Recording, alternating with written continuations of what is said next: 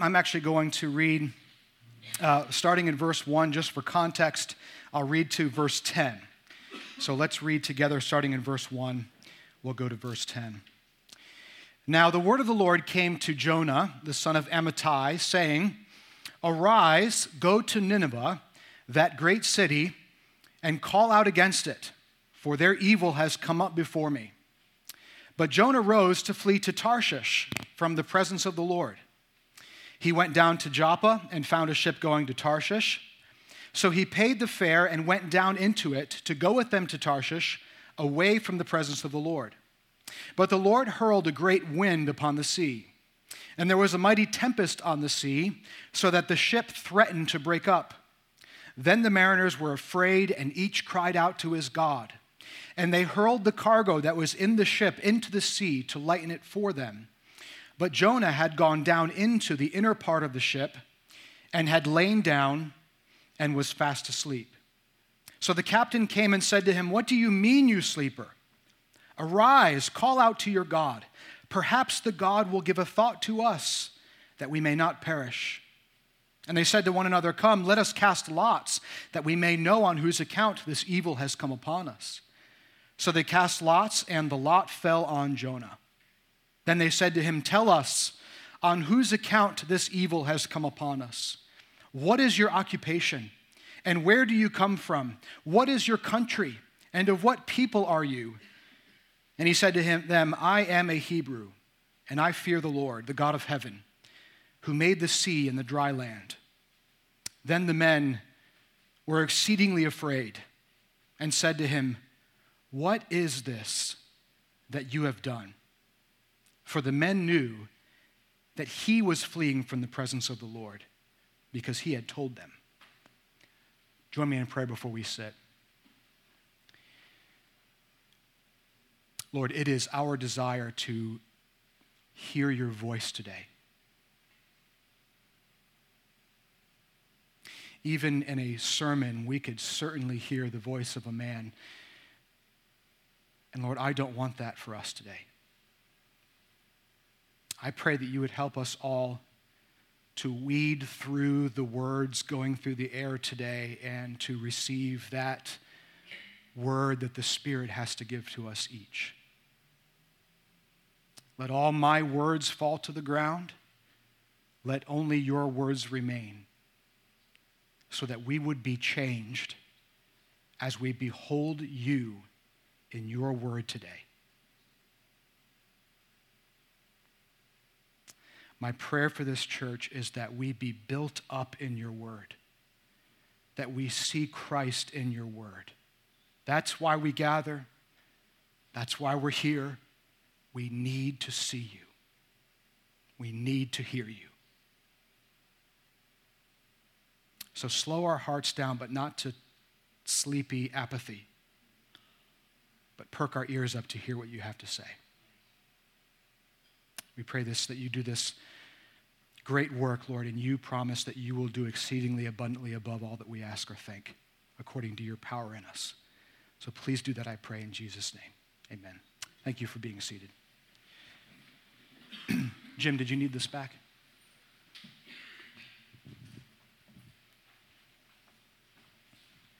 All right. Well, I have frequently shared before with you that I am uh, someone who enjoys watching movies, film. I probably start most of my sermons with that phrase in some way.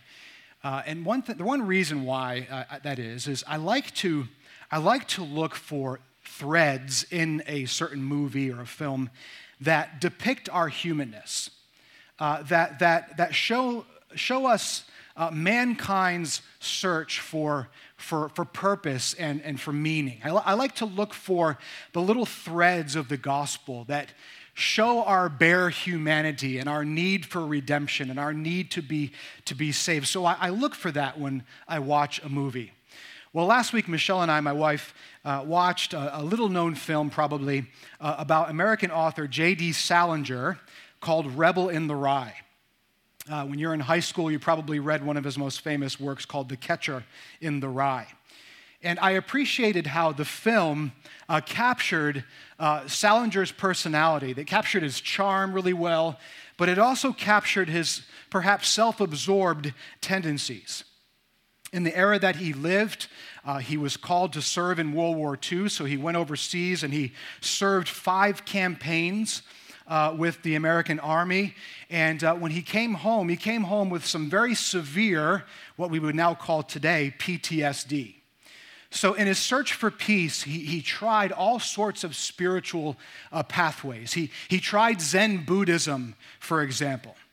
Uh, in the process, he, he was married and was divorced a couple of times, but in, as he grew older, he grew increasingly withdrawn from society.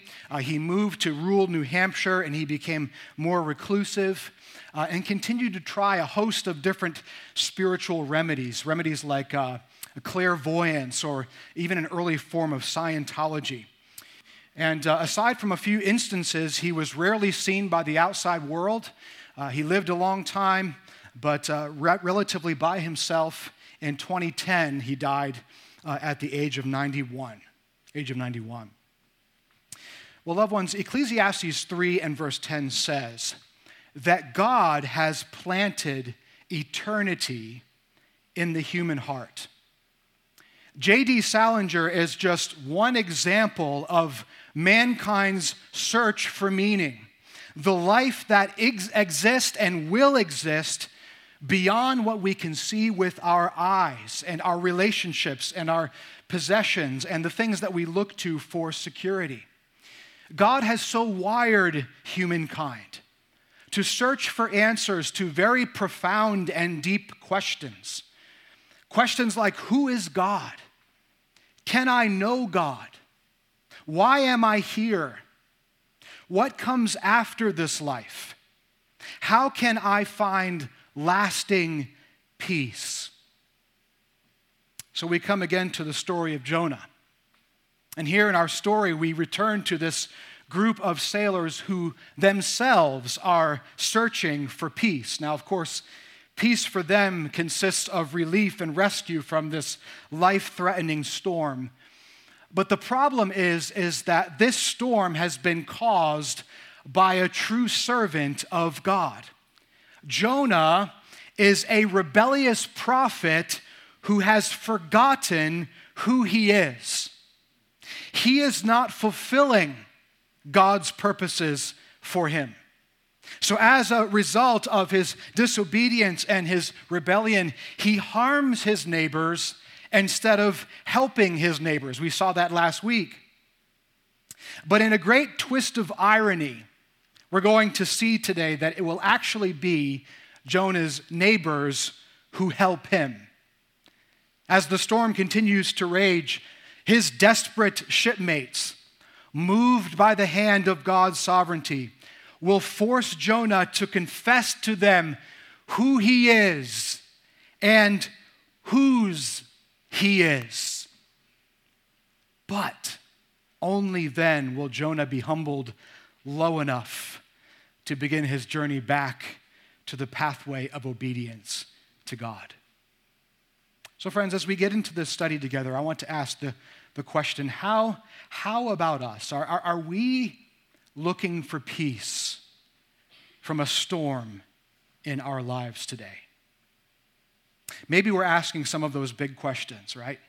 The questions that God has put in man's heart. Are you looking for meaning? Are you looking for purpose?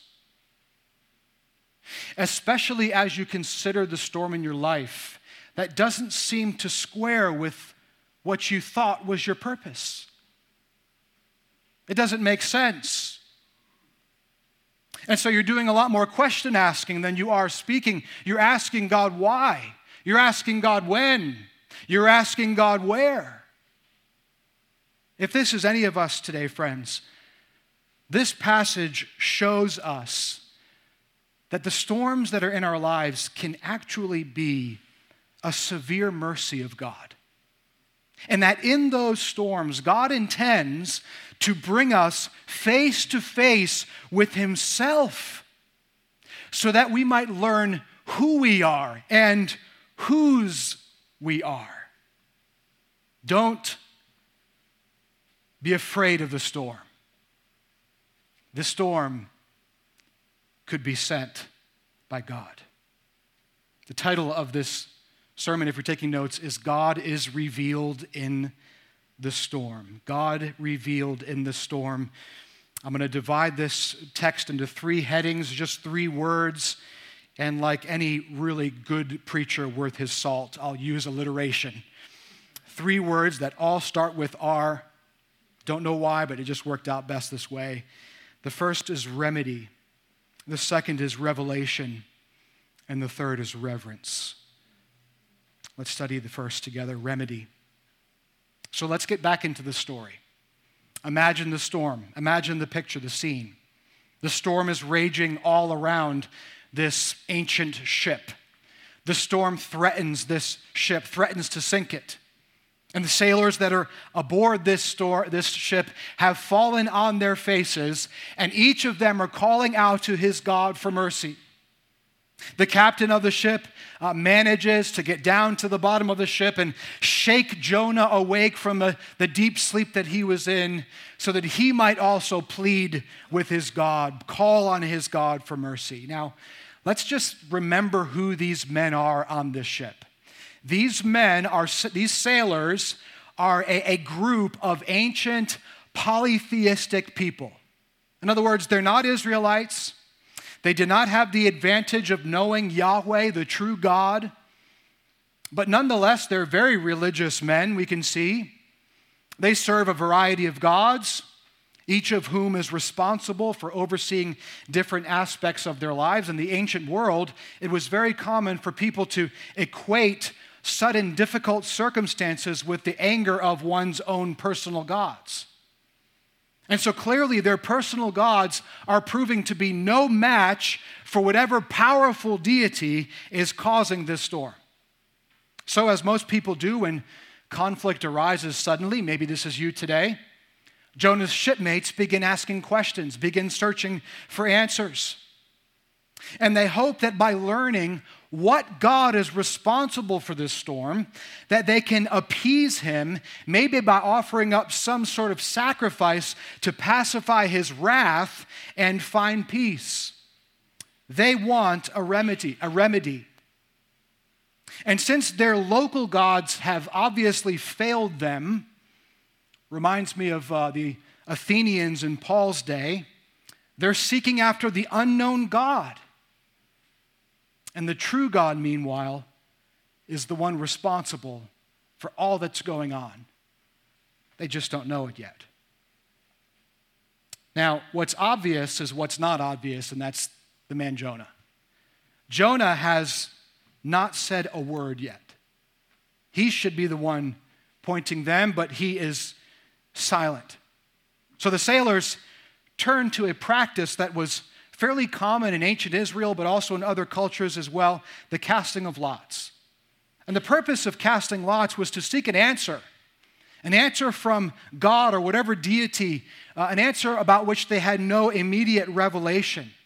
Scholars tell us there were a number of ways this was probably done, but generally it involved taking some stones or maybe some small objects marked with an individual's name, and the stones were placed in a container, and they would shake the container until one of the stones fell out. Now, we who know the Bible know that Proverbs 16:33 says, "The lot is cast into the lap, but its every decision is of the Lord." And so God used this seemingly random practice, maybe divination, to reveal his sovereign purposes. And he does so in this particular case. The Lord shows these men that this man, Jonah, whoever he is, is the reason for the storm. Whoever this man is and whoever his God is, Jonah's God must be angry at him for something. He must have done something pretty darn bad. He must have committed some pretty grievous sin. Again, people in those days really quickly equated negative circumstances with some sin. Jonah is the reason for the storm. Jonah is the reason why the sailors are in turmoil. But I think there's something that's important for us to see here at this point. The casting of lots by Jonah's neighbors actually reveals something about the unbelieving world that is very telling. Notice that each man is willing to admit ba- that bad things happen to sinners, but notice that none of them are willing to admit that they themselves are the sinners. In other words, they want a remedy for the effect of sin, but they don't want to deal with the sin itself. Why? Because that would mean having to stop looking around and start looking within. That would mean to having to look inside and see some things that maybe are not very flattering. So they say, let's cast lots. Let's find out who's responsible for this storm. But they do, they do this because none of them can identify any wrongdoing in themselves. None of them could see that they could possibly be the cause. Richard Phillips, the commentator, summarizes their attitude well when he says people are willing to admit that they have not always done right and have sometimes done wrong, but nothing that might deserve God's special wrath, they nonetheless conclude. People are willing to admit they have faults and even that they commit sins, but they will not admit that they justly come under the condemnation and wrath of God. This is why when tragedy strikes, people are often angry with God rather than fearful of God. Friends, look at our world. Look, look around us at our world. Look at our culture. We live in a culture that is completely self absorbed. Friends, we are all narcissists to differing degrees. If, if you don't believe me, just turn on the radio, listen to the first song that pops up, and count how many times the artist sings I, me, or my. Fo- follow them on Instagram and watch how many close ups that you can see of them, how many dramatic poses that you'll find. No, no, public persona, no public figure wants to give the impression that they aren't amazing and perfect in every single way. And even when weakness is admitted, it's done in this sort of self aggrandizing, falsely humble type way.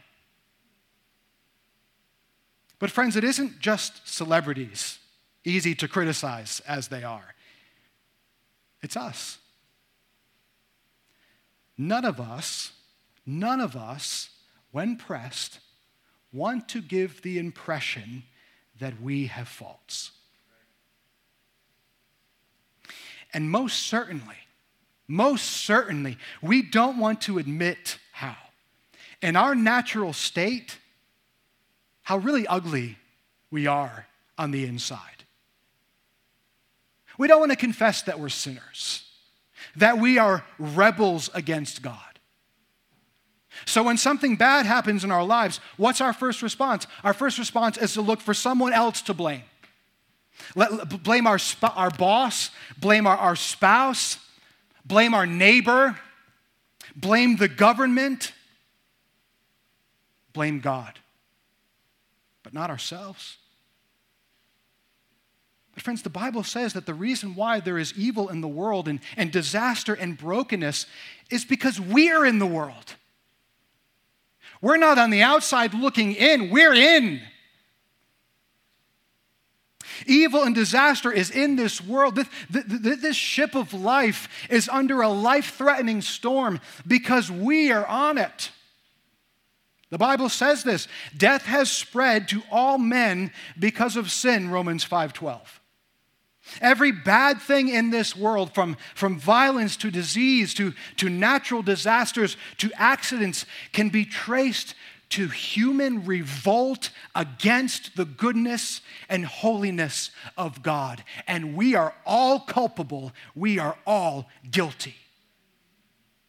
Now, none of us are as bad as we possibly could be because of the restraining grace of God, but in our hearts, apart from an act of grace, every one of us hates the rule and the authority of the Lord over the universe. If Jonah was a rebellious prophet, he is a perfect representative example of every one of us and everyone on that ship. Everyone on that ship is looking for everyone else who's at fault. They want an outside remedy to an outside problem, but they're blind to the fact that each of them are justly under the wrath of God because each of them have turned away from Him in their hearts. Loved ones, are we, are we prone to look for the cause of our problems in the actions of other people or entities? Are we quick to blame others, yet failing to see the ways that we are to blame? I've mentioned this before, but it's such a perfect illustration of this. Remember in Mark 2, where those boys brought the paralytic and lowered him down into where Jesus was and said, Would you please heal our friend? And what did Jesus say? You're healed, get up, right? Nope. He said, My son, take heart, your sins are forgiven you. And everybody, everyone was offended by that. How can this man forgive sins? What was Jesus saying? Jesus was saying, Your legs aren't the problem. Your physical deformity and weakness is not the problem. Your sinful deformity is the problem. And he saw his faith and he forgave his sins.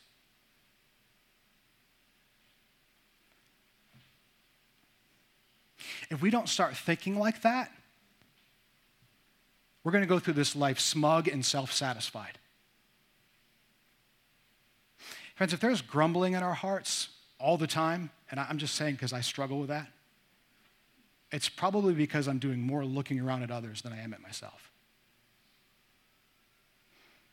And in the off chance that I do look at myself and I do identify the sin inside my heart, so often I see it as an inconvenience and not as an offense against a holy God. And so sins that are inconveniences can be dealt with very easily by us. We can just get up and go do something else. We can just busy ourselves with some other form of recreation because it's just an inconvenience. I don't want to be inconvenienced by that anymore. But sins that are against a holy God can only be dealt with by the sacrifice that He has offered. It's by looking to and receiving the sacrifice that He has offered in His Son. Grace will never be amazing. The love of Christ for us in the gospel will be cliched and repetitive and ineffective to change us unless we have this revelation of this remedy. The remedy that we need is not found in the transformation of others but in the transformation of self. Self, the God that we've exalted to the throne of the universe. But for this to happen, we need to come face to face with the true God. And so that's what happens when Jonah's neighbors are introduced to God in this second word, revelation. Revelation. The sailors shake a container until a stone falls out. And on that stone is written the name Jonah, Yonah. Jonah's sin finds him out. So, so anxious for some relief, some calming of the storm, they hit Jonah with a barrage of questions in verse 8. You see, in verse 7, they were looking for the human culprit behind the storm. But here in verse 8, notice the subtle shift. They're looking for the God who is behind this storm. So they repeat, Tell us on whose account, Jonah, this evil has come upon us. Then what, what do you do? What's your occupation? What's your work? What's your mission? Where are you from? Who are your people? Guys, these are identity questions. They want Jonah to tell them some things about him because when they learn who he is, maybe they'll be able to figure out who the God is that he's offended that's causing this storm. Again, these are religious men who have worshiped a variety of gods. They had gods associated with everything in their lives their trade, their family, their city. But these are some pretty lousy gods. They're powerless against Jonah's God. So they figured if we could learn about Jonah's God, then maybe we could approach him in some way and appease him in some way. And so finally, nine verses into the narrative, Jonah speaks. God had sent his word to Jonah to go and call out against the Ninevites, opening his mouth as an agent of God's revelation to the world, but he ran and with devastating consequence. Now, here he is on this Tarshish bound, storm tossed ship, and he's doing what he should have been doing in Nineveh. He's evangelizing, he's proclaiming who God is to the nations. And look how he does it. He answers the last question first Who are your people? He says, I am a Hebrew, a bear. This was the response that you'd give if you were talking to someone from another nation at that time. A bear is a word that literally means from the other side. Jonah is saying to his pagan neighbors, I belong to Abraham's family, the immigrant who long ago came from the other side of the Euphrates River into the land of Canaan to dwell. Abraham was the man whom Yahweh God revealed himself, promising to make into a great nation, promising to bless all nations through him. But then notice, instead of answering their other questions, he gets right to the point. I fear the Lord. Yahweh. See the L O R D in caps? That's the divine name in the Hebrew language.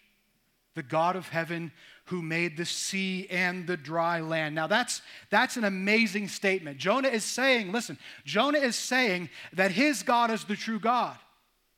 Jonah's saying that his God is the one who has jurisdiction over everything that exists because he created everything. And the mention of the sea before the dry land, that's not the typical formula, by the way. Usually, when the Yahweh God is introduced, he's, he's shown as the God of the, who made the dry land and the sea. Jonah reverses it, leaving no question that Yahweh is behind the storm. You see, loved ones, the true God is not confined to dry land or to sea. He's not confined to boats or cities or nations. He's present in dry land. He's present in the ocean. He's present in the scorching desert, as we'll see in a few weeks and he's present in violent ocean tempests. He isn't confined to a certain environment, nor is he limited by any human or natural force. The psalmist said, Whatever the Lord pleases, he does in heaven and on earth, in the seas and all the deeps. Psalm 135 6. Again, many years later, I'm reminded of the Apostle Paul who had visited the city of Athens in Acts 17. And he stood up in the midst of the Athenians and preached a similar message to those religious polytheists in Athens. Let me read that, a, portion of that story for you. Acts 17 22 says, Men of Athens, I perceive that in every way you are very religious. For as I passed along and observed the objects of your worship, I found also an altar with this inscription to the unknown God. What therefore you worship as unknown, this I proclaim to you the God who made the world and everything in it, being Lord of heaven and earth, does not live in temples made by man, nor is he served by human hands as though he needed anything, since he himself gives to all mankind life and breath and everything. And he made from one man every nation of mankind to live on all the face of the earth, having determined allotted periods and the boundaries of their dwelling place, that they should seek God and perhaps feel their way toward Him and find Him. Yet He is actually not far from each one of us. Jonah was forced to confess that truth to his neighbors. You know, sometimes you hear people personify the universe. Oh, the universe must be happy today. The universe threw me some good luck today. There's no further unbiblical language that could be spoken. Jonah's God is the creator of the universe. Everything in it draws life from him alone. But what's almost unbelievable is that the all powerful, everywhere present Creator God, listen, is also a personal God. And he so arranged the peoples of the earth, giving them boundaries and dwelling places. Why? So that he could reveal himself to people who are far from him. This one who is greater and higher and infinite and majesty and beauty and glory and holiness stoops down from his throne to make his name known to rebel prophets and spiritual pagans whose hearts are far from him. Yet he doesn't stay far from any one of them.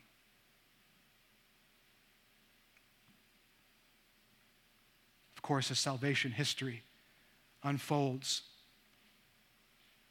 As the opening verses of Hebrews says, though long ago God revealed himself through his specially chosen prophets, this same God in these last days has spoken to us by his Son, Hebrews 1, whom he appointed the heir of all things, through whom also he created the world and through whom he made purification for sins. Jesus is the radiance of the glory of God, the exact imprint of his nature, and he upholds the universe by the word of his power. Many years after Jonah, God indeed stepped down from his throne in heaven. But he did so in the person of his his son. He came so that natural man would not have to try to figure out how to appease God, who really is offended by our sin, but instead offered up his own body and blood as the only acceptable sacrifice to pacify his wrath. What is man? That God is mindful of him? Who are we?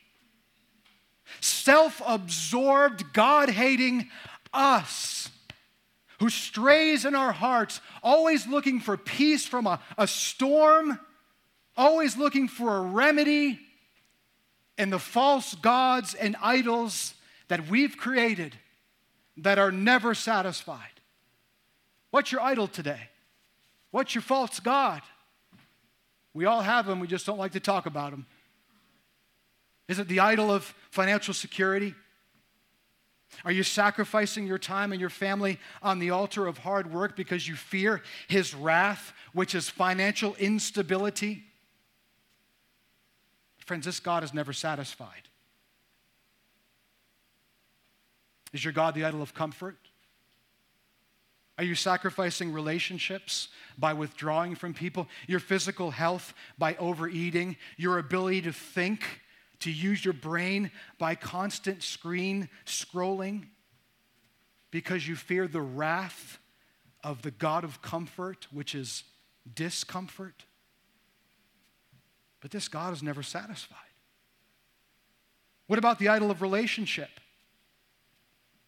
On this altar, we offer up our affections for Christ and we burn them up because we're desperate to find someone else because we fear being alone. But this God is never satisfied. Because let me tell you something after 18 years of marriage, a spouse can be an idol. An idol that never really quite satisfies the longings of the human soul. And I love my wife more than anyone.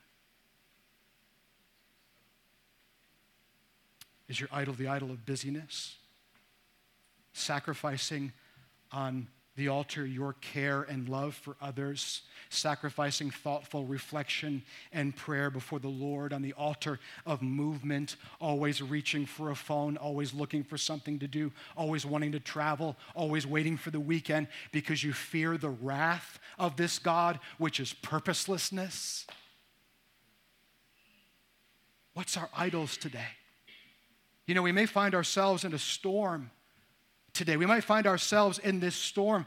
But, friends, this storm that we're in, maybe, maybe, maybe, is so that God can show us how weak our gods are.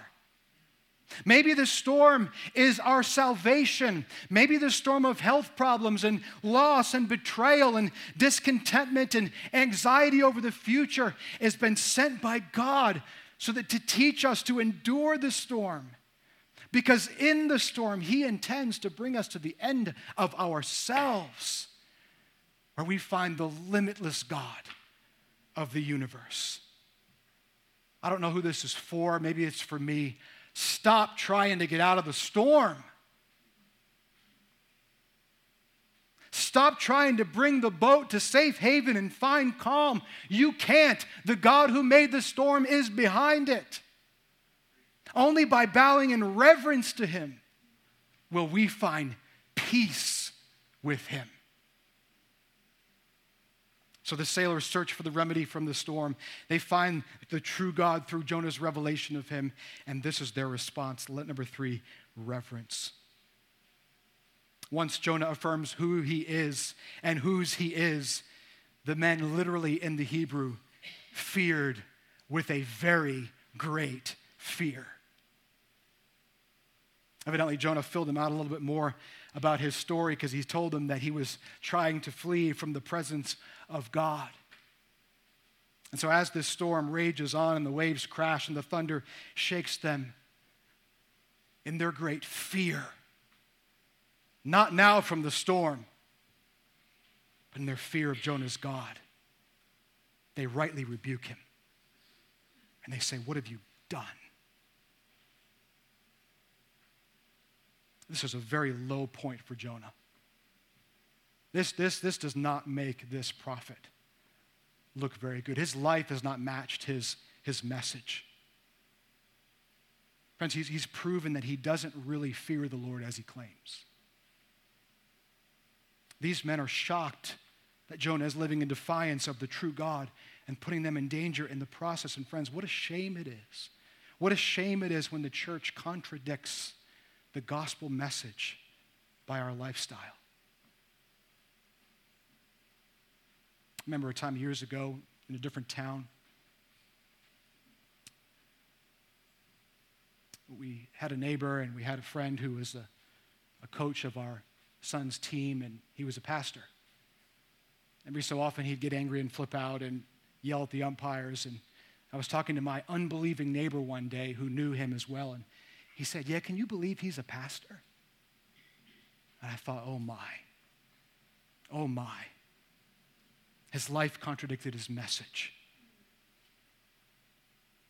And what a warning that is for me. And what a warning that is for us. Jonah's fear is put in stark contrast with the immense fear of these sailors. These sailors are the more righteous in this story. Loved ones, Jonah may be a true worshiper of God, but he has a few idols of his own. His ethnicity, his position as a prophet of God was something that gave him value and significance more than God himself. He loved his position more than he loved God. And because of this, he has no real fear, no real reverence of God, and no real love for the people that God sends him to.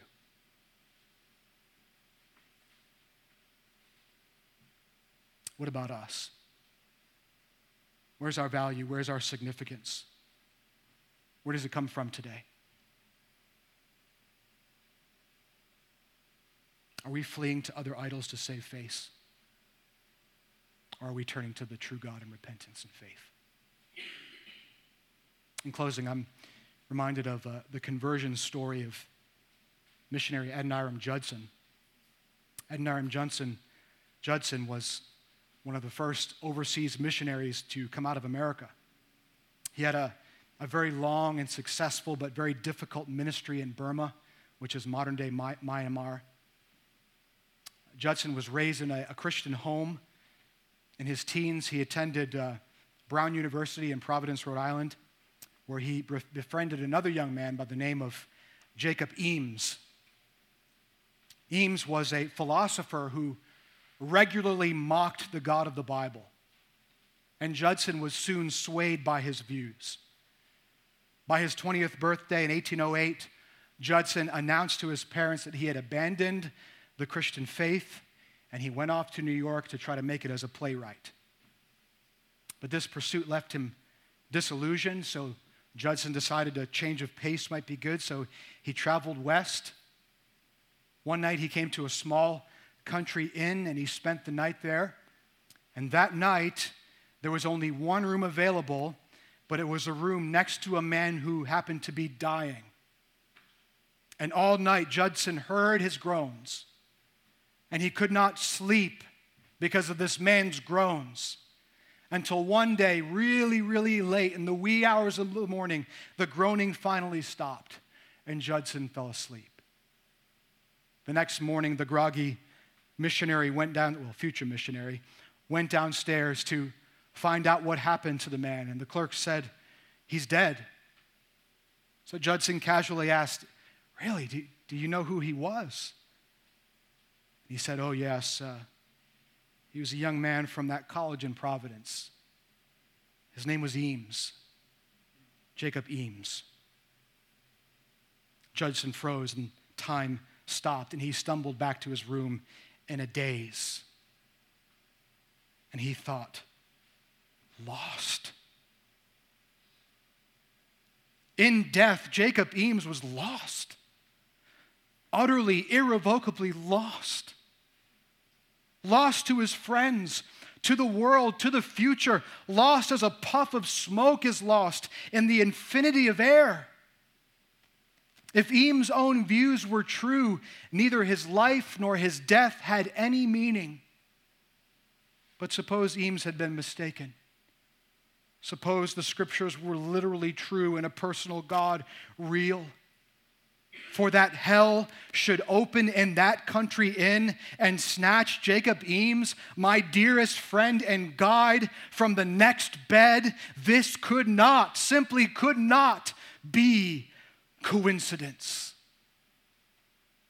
And that word lost rolled over his mind like waves. Because not long after, Judson would bow to the Savior. And he would come not only to believe the gospel, but to pour out the rest of his life suffering extraordinary things in his name.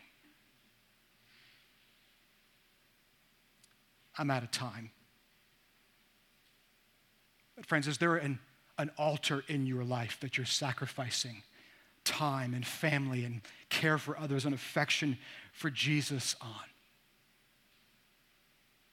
Is there an altar that's reserved for your living body, the only acceptable sacrifice? The only one thing that we could offer up to God, the only thing that stands in the way of receiving the grace and knowledge of Jesus. Friends, we need to stand up and bow down before God and confess to God and repent before God and ask Him to receive us on the basis of that sacrifice that was offered for us, not one we can offer up ourselves. What's your altar? What's your storm today? What's God using to get to you? God will get his man. God will get his woman. What if our place is the place that God is allowing our idolatry to creep up, to rear its ugly head? What if the boundary God has reserved for you right now is the storm to bring you to the end of yourself so that you might come face to face with God?